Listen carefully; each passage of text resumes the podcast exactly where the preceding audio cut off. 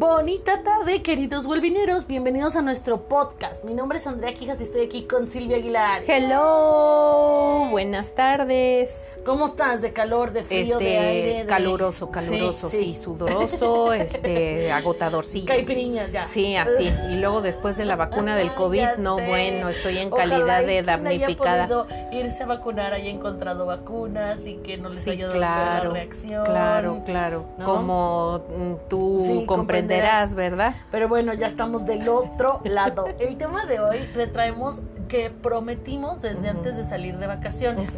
Antes de salir de vacaciones, tú hiciste nuestro primer vlog con Bechica en nuestro canal Es correcto. sobre la adivinación, donde salió Super Freud y Jung y el silloncillo. Sí. Y eh, de ahí hicimos el primer Terapia Rot 1 y ahí nos comprometimos a cerrar el tema, o bueno, dejarlo hasta ahorita Sí. con la segunda versión. Sí, súper emocionada con el tema, me encantó y bueno, pues espero que esta información sea de utilidad porque la idea pues es seguir creciendo Claro. y utilizar estos instrumentos también como herramientas de crecimiento, ¿no? Que ese es el objetivo. Y dejar de, de satanizarlos o, o- o guardarlos como tabú y así. O sea, Sí. es un o sea existe, Sí. se puede hacer, hay formas de hacerlo Sin y, duda. y no pasa nada. Sin ¿no? duda. Me gustaría, eh, el, el, el blog que acompaña este, este podcast, eh, lo sacamos el martes y se llama Dime lo que dudas y te diré lo que falta. Ajá. Porque, pues, obviamente, para que pues, te leen el tarot vas a preguntar. ¿no? Claro, Entonces, claro. Es la herramienta principal de una lectura del Sí. tarot. Aunque le- la vez pasada ya establecimos que puedes ir a que te lean el tarot por diversión, lo lúdico, ¿no? Sí. Por oráculo de, de, de premonición, de que quieres que te adivinen, o terapéutico. Y aunque nosotras ujú. nos encargamos del terapéutico, reconocemos que hay estas otras tres. Sí, por supuesto. Me gustaría que nos platicaras más de la psicología transpersonal y cómo se vincula el tarot con esto. Ah, bueno, pues es muy padre porque fíjate que la psicología transpersonal, les platico, está considerada como la cuarta fuerza, no la cuarta transformación. Ajá.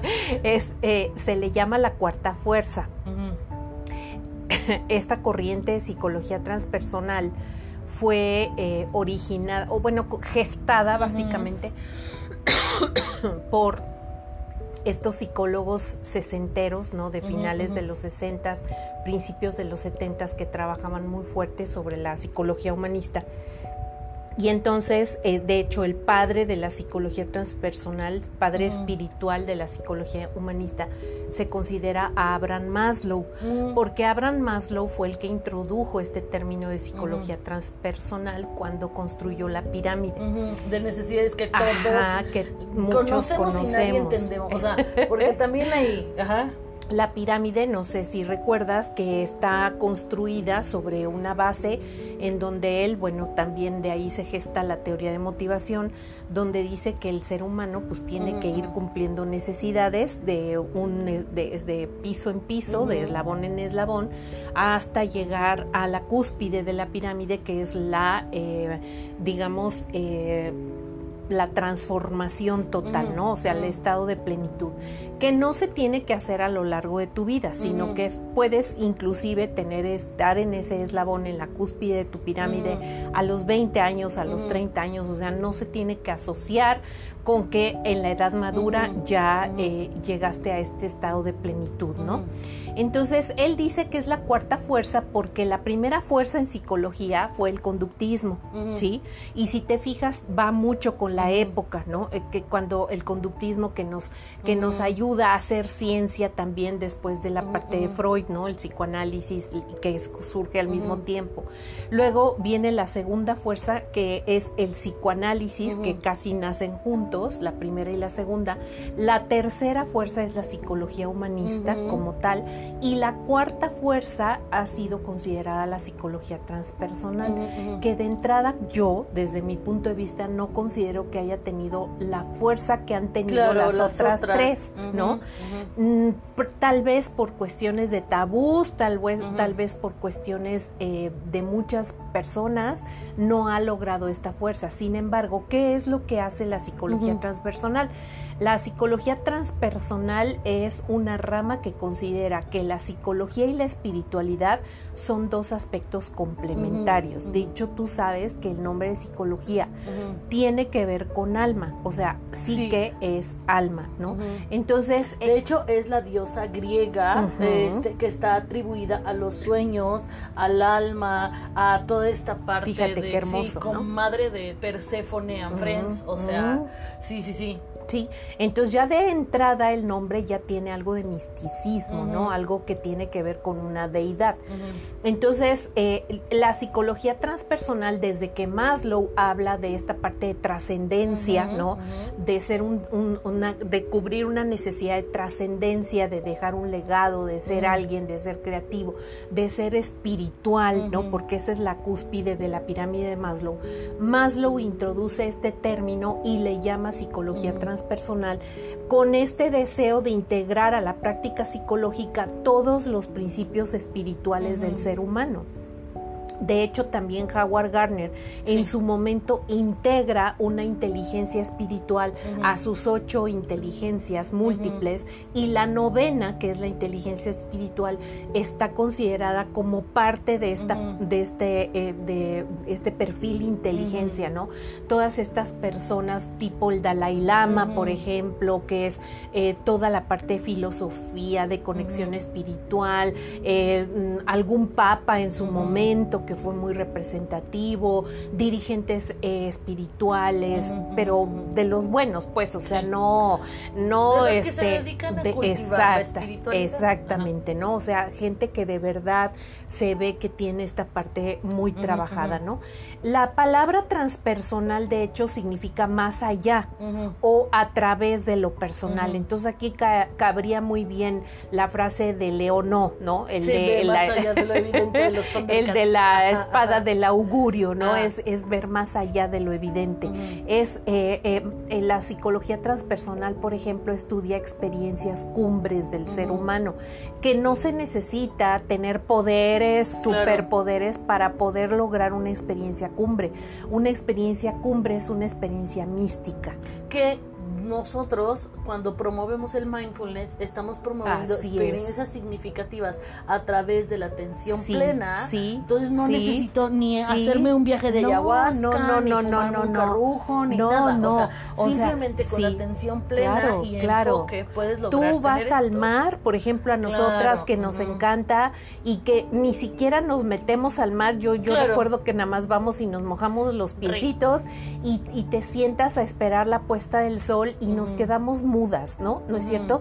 Cuando estamos en la playa y vamos a la puesta del sol, creo que no hay un solo día que no vayamos a sentarnos a una playa a esperar la puesta del sol y en ese sentido ya no hay palabras, ya no hay que decir, es estar contemplando esto. Esa es una experiencia cumbre. Y que termina la puesta del sol y, te levantas y te sientes plena y te sientes Recargada como llena. Y conectada con el todo y todo. Exacto son los ejercicios exactamente. de inteligencia espiritual. Exacto. Que hay gente que le mueve y hay gente que no le claro, mueve. Claro, claro, claro. Y como depende. diferentes tipos de inteligencias. Pero ese es, como diría mi hermana, tema de otro café de las inteligencias. Son, eh, finalmente, bueno, para aclarar, es un estado de interconexión y unificación espiritual. No importa qué religión practiques, no importa que a quién creas, a quién le reces, a quién te encomiendes, qué vela prendas, no importa. Es este estado en el que tú te sientes eh, en una experiencia cumbre y mística, en una conexión espiritual que es parte de una integralidad del ser humano.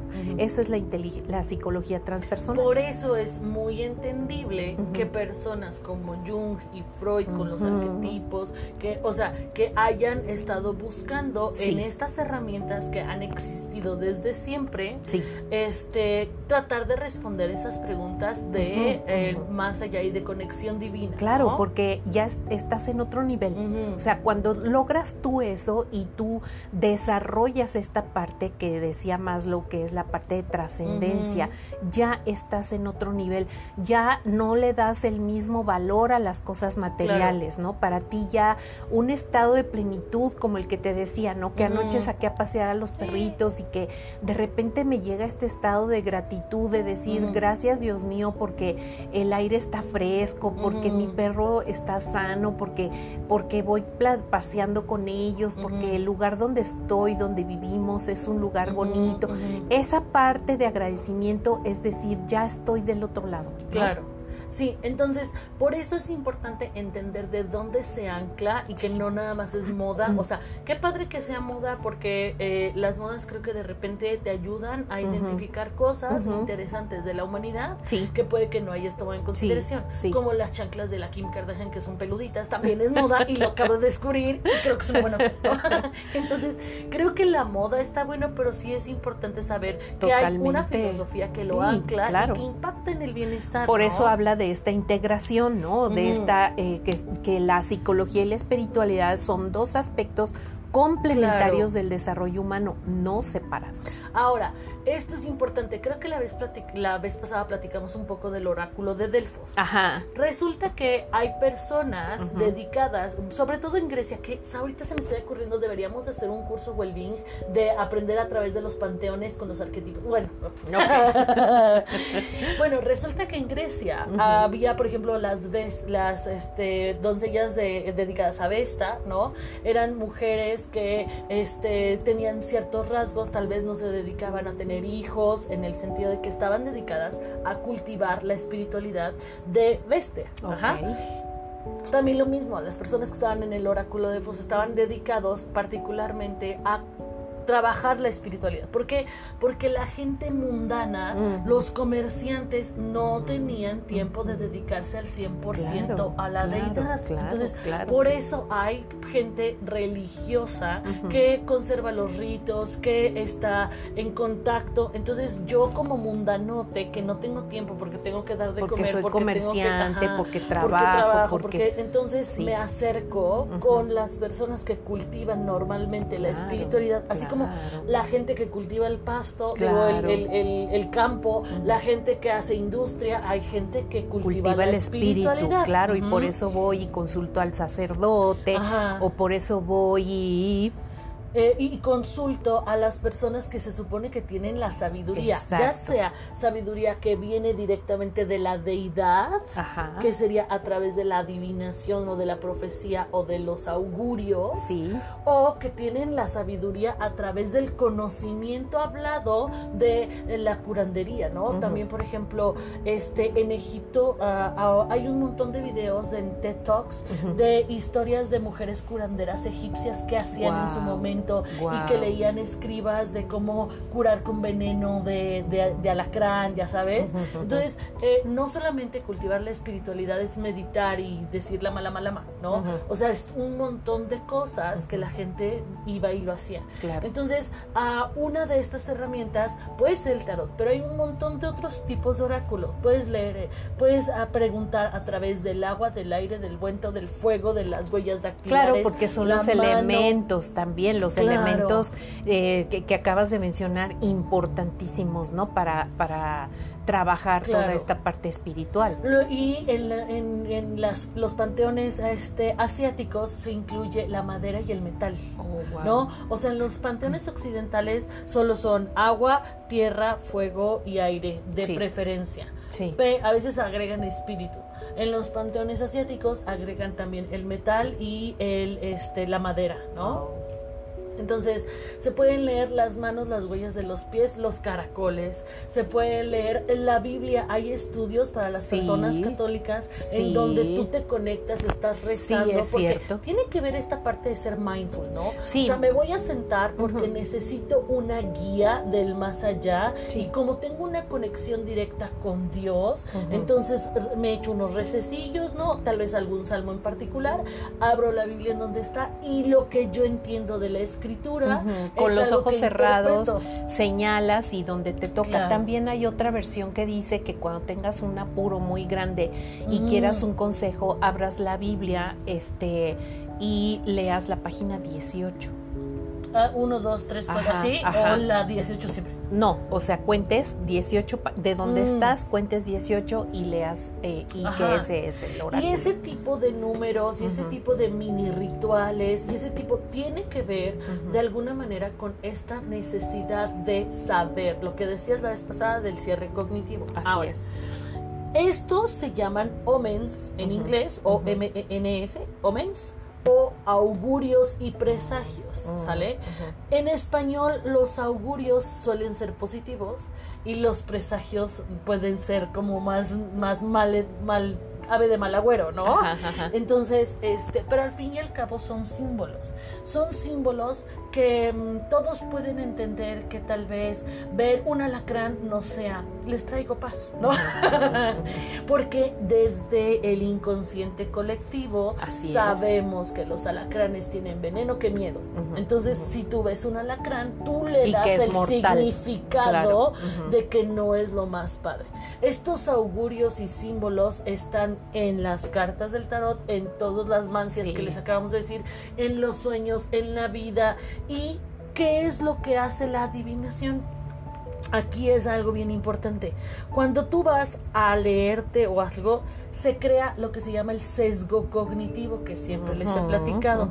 Es un efecto psicológico que produce la desviación del procesamiento mental, lo que lleva a una distorsión o juicio inexacto de una interpretación ilógica. Esto es, nuestra mente tiene la posibilidad de decir, ¿por qué? Porque soy tu madre, ¿no?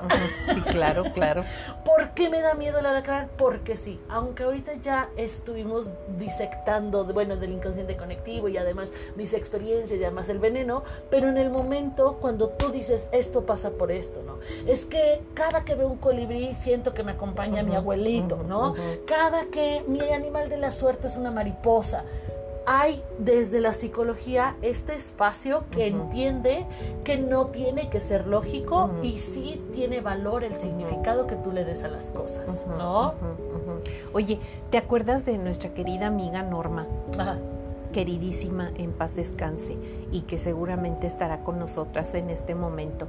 Este, ¿te acuerdas que cuando ella leía las cartas repetía? O sea, eructaba.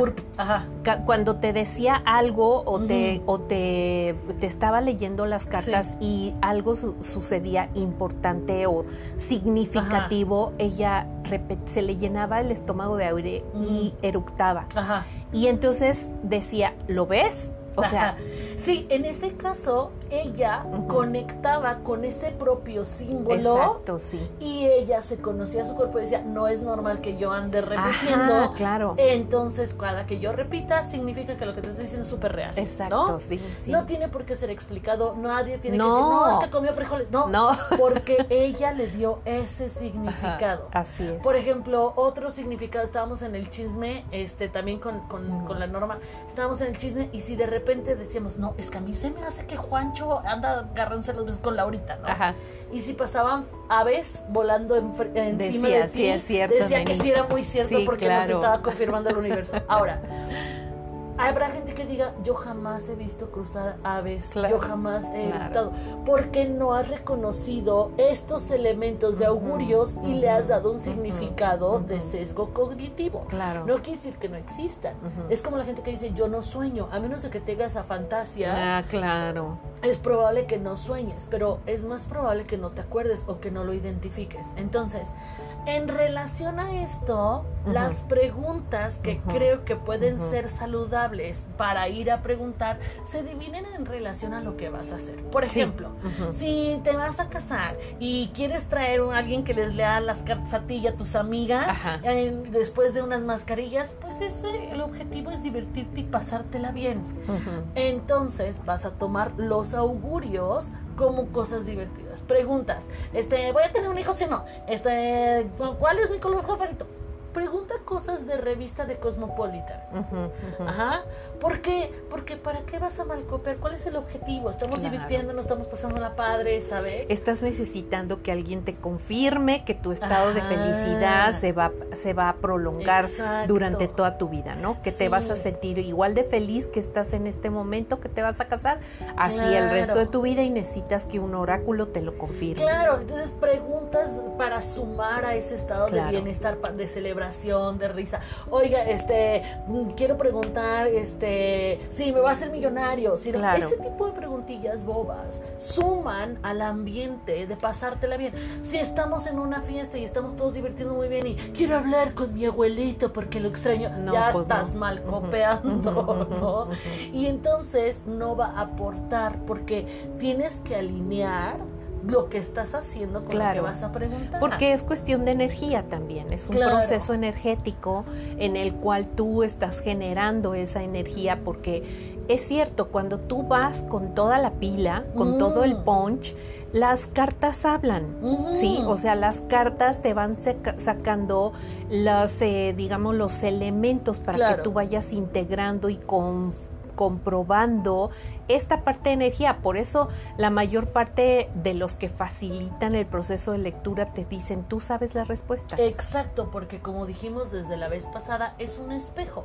Entonces, si yo me la estoy pasando muy bien, si vamos solamente por relajo o vamos, por ejemplo, a nosotros que vivimos en Cuernavaca, nos encantaba ir a Tepos y de repente, oye, te las cartas, sí, como no, sí, o sea, cuéntame un chisme, ¿no? Claro. Y vas y, y no te vas a indignar y no vas, a ver, dime cómo me llamo, o sea, otra vez, alíñate. y eso habla de bienestar. Yo estoy en orden, sé que estamos, estamos, y tal vez me dicen, oye, vas a encontrar un regalo. ¡Ay! Ya me lo quedo como un bono extra. Y está bien también cuando dices, no, no quiero, no necesito que nadie me lea nada. Claro. No, también está decir, yo no creo en eso. Pues está padre también, ¿no? Porque de alguna manera no necesitas que nadie te reconfirme o te reafirme lo que tú ya sabes. Exacto. Ahora, ¿Cuál es la segunda versión? Resulta que sí tengo ganas de ponerme porque es la luna llena y quiero saber mi destino. Bueno, entonces mi sugerencia es, haz preguntas tipo Omen que te den una señal de esto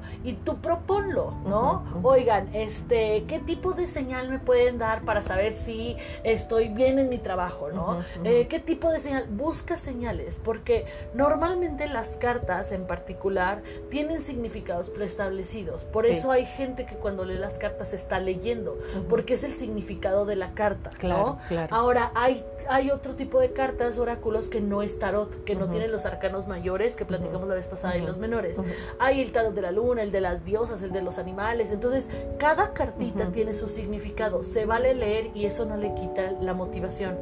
Pero en ese sentido, yo sí voto mucho porque tú des tus propios significados y entonces busques en, con tu sesgo cognitivo las respuestas de las cosas que necesitas, ¿no? Y lo tomes así con eso. Si pasa, qué padre, y si no, trata de aprender de lo que no está pasando sin forzar las cosas. Que eso nos llevaría a la tercera versión cuando yo ya estoy enfocada a trabajar y a preguntar terapéuticamente qué tipo de preguntas tengo que preguntar. No vale la pena, de, me voy a casar o no me voy a casar porque la terapeuta te va a decir, ¿te quieres casar? Claro, claro, claro. No me preguntes, este, me, renuncio o no renuncio, porque el terapeuta te va a decir, ¿quieres renunciar? ¿No? Sí, claro. Entonces tampoco preguntes, a ver, terapeuta, dime cuándo tengo que cortar a mi novia. ¿quieres cortar a tu novia? Entonces yo creo que las preguntas cuando estás en el proceso terapéutico, como dijiste la vez pasada, tiene que estar alineada con el proceso y qué voy a aprender. Sí, y cómo voy a preguntarlo también, porque la formulación de la pregunta es importantísima. Entonces sería como um, si yo estoy trabajando en un proceso de duelo uh, y todavía um, me gustaría tal vez saber qué de mí es tengo que redescubrir a través de este proceso. Así es. Que, eh, ¿Cuáles son algunas de mis debilidades que puedo reforzar a través de esta situación, ¿no?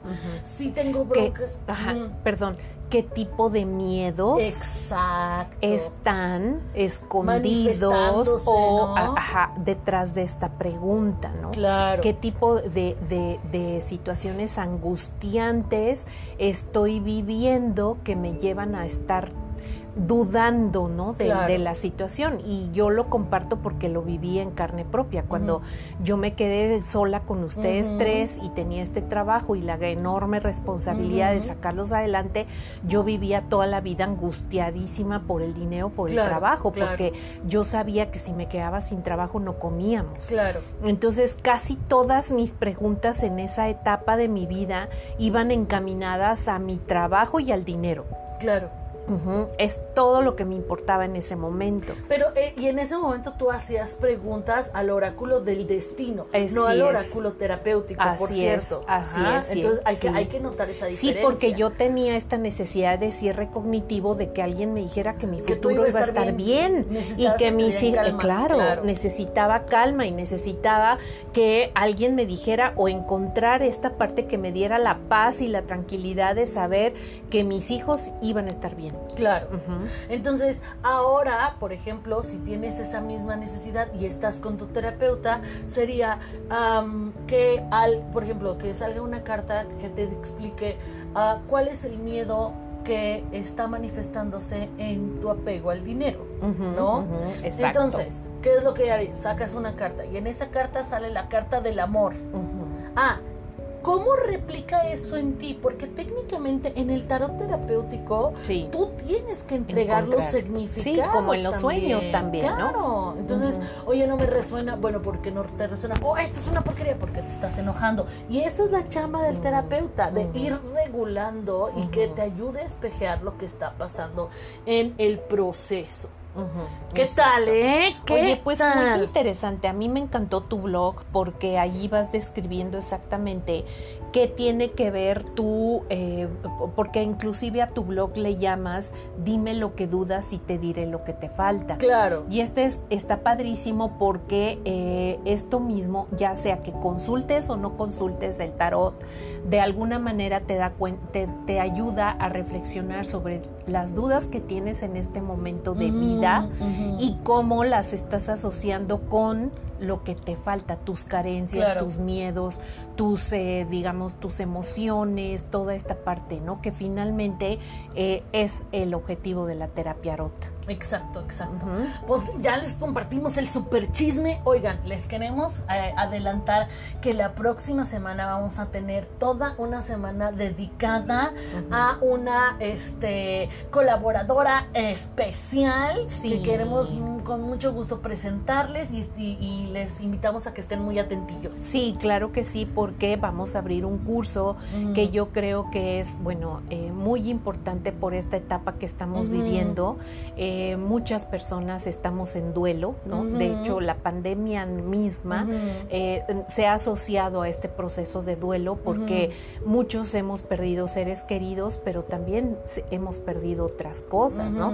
Hemos perdido trabajos, hemos perdido parejas, hemos perdido muchas cosas y creo que es un buen momento de saber cómo manejar esos duelos y cómo está vinculado a la que se asocia con, con la muerte ¿no?